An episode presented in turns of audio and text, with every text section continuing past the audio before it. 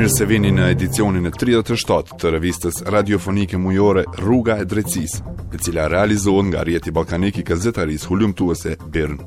Emri im është Petrit Çollaku dhe unë do të jem prezantuesi për 10 minutat e ardhshme.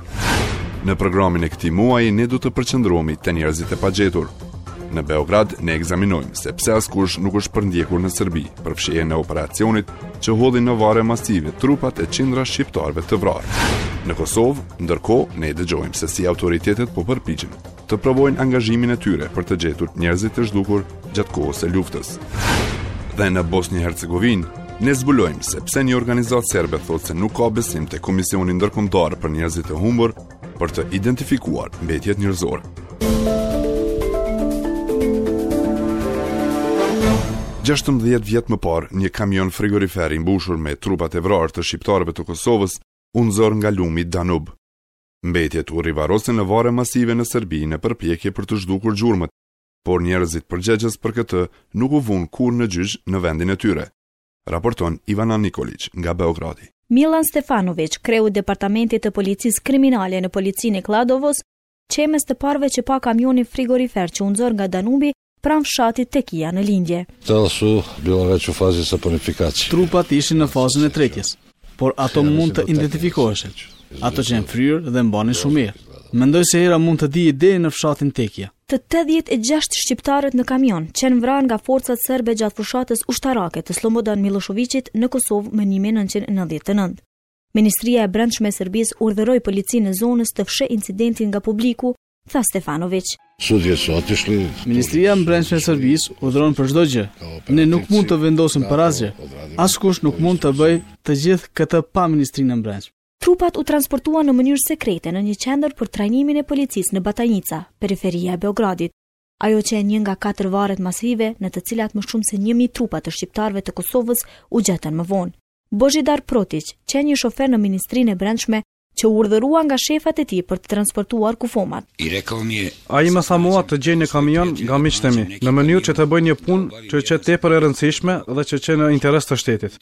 Sipas Fred Abrahams, një këshilltar i lartë në Organizatën për Mbrojtjen e të Drejtave të Njeriut, Human Rights Watch, Mbulimi i gjurmëve përbën një provë të qartë për krimet e sponsorizuara nga shteti i Serbisë.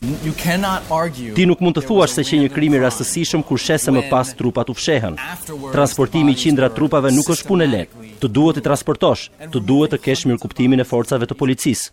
Ish-shefi i Departamentit të Sigurisë Publike, Vlastimir Gjorgjeviq, u dënua me tetëmbëdhjetë vjet burg nga Gjykata Ndërkombëtare Penale për ish-Jugosllavinë në Hagë për vrasjen dhe persekutimin e shqiptarëve të Kosovës, përfshirë angazhimin e tij të drejtpërdrejtë në fshehjen e gjurmëve, gjë të cilën ai e pranoi. Shefi i tij në ministri, Vllajko Stojilkoviq, vrau veten në vitin dy mijë e dy, pasi ai u akuzua nga gjykata. Por shumë nga ish-kolegët e tij në ministri të cilët janë akuzuar për përfshirje janë ende të lirë dhe ende jetojnë në Beograd. Ata mohojnë çdo akuzë, edhe pse prova sugjerojnë se ata duhet t'i përgjigjen pyetjeve shumë serioze, por deklaratat e tyre të pafajësisë nuk janë testuar kurrë në asnjë gjykatë të Serbisë. Autoritetet e Kosovës kanë njoftuar se do të kërkojnë këtë verë në 20 vende të reja, ku dyshohet se mund të gjenden varre masive nga luftrat e viteve 1990. Por aktivistët e të drejtave të njeriut Shpresojnë se autoritetet nuk po bëjnë politikë me shpresat e familjeve të viktimave. Disa nga familjet e një mijë e gjashtëqind e pesëdhjetë njerëzve që nuk janë gjetur ende, që nga mbarimi i luftës së Kosovës më një mijë e nëntëqind e nëntëdhjetë e nëntë, u mblodhën në Prishtinë së fundmi për të përkujtuar Javën e Personave të Pagjetur. Në të njëjtën kohë, autoritetet njoftuan se Kosova ka në plan të kërkojë në njëzet lokacione të reja, ku dyshohet se mund të ketë varre masive të njerëzve të vrarë nga forcat e Serbisë. Autoritetet e Serbisë kanë rënë gjithashtu dakord të gërmojnë mbi një vend të dyshuar për varr masiv pranë qytetit jugor të Novi Pazarit, pasi zbuluan pesëdhjetë e katër trupa të viktimave të luftës në një gurore pranë Rashkës vitin e kaluar. Prenk Gjetaj, kreu i Komisionit të Njerëzve të Humbur të Kosovës, tha se ai shpresonte se edhe më shumë vende të dyshuara mund të kërkohen në Serbi. Mirëpo për ne ka qenë kërkesë prioritare përfundimi i regjionit gjegjësisht rastit të Rashkës, sepse jallovishta që e kem ba kërkesën ende nuk kanë dhanë përgjegje. Kosova dhe Serbia janë angazhuar aktualisht në dialog për të normalizuar marrëdhëniet mes tyre, proces i mbikëqyrur nga afër nga Bashkimi Evropian, ku të dyja vendet shpresojnë se do të anëtarësohen. Nora Ahmetaj, drejtoreshë ekzekutive në Qendrën për Kërkimin, Dokumentimin dhe Publikimin, tha se ajo shpresonte që të dyja vendet të përpiqen në mënyrë të sinqertë për të zgjidhur problemin e njerëzve të humbur, dhe jo thjesht për t'u përpjekur të duken sikur po bëjnë diçka. Unë shpresoj shumë që edhe kjo nuk është në një lojë politike, mirëpo kanë me vazhdu seriozisht me gërmime edhe me gjetjen e mbetjeve mortore të një mijë e shtatëqind vetave sa kanë mbetë persona të zhdukura sa kanë mbetë Kosovë prej të gjitha përkatësive etnike. Ahmetaj akuzoi Serbinë se po përdor njerëzit të humbur nga lufta e Kosovës si një mjet shkëmbimi.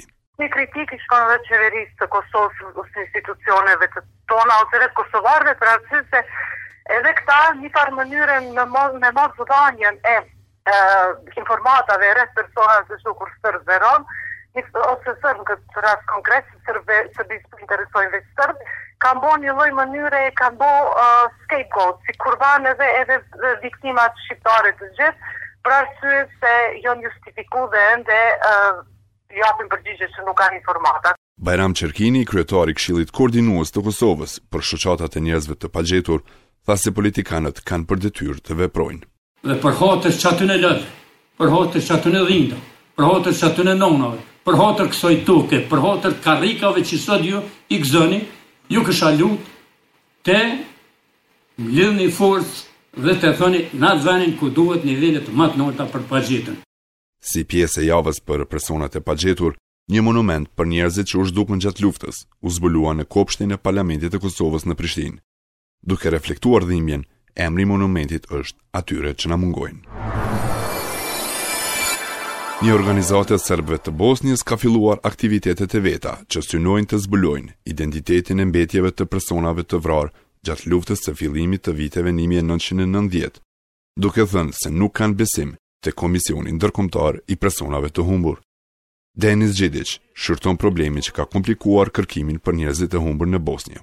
Muajin e kaluar, Organizata e Familjeve të të Kapurve, Luftëtarëve të Vrarë dhe Civilëve të Humbur të Republika Srpska, deklaruan se kanë nënshkruar një marrëveshje me Ministrinë e Drejtësisë së Serbëve të Bosnjës dhe zyrat e Kryqit të Kuq, në mënyrë që të ndihmojnë punën që nevojitet për të marrë kampione për ADN nga familjet për t'u përpjekur për të identifikuar mbetjet e gjetura në një morg të entitetit të Bosnjës.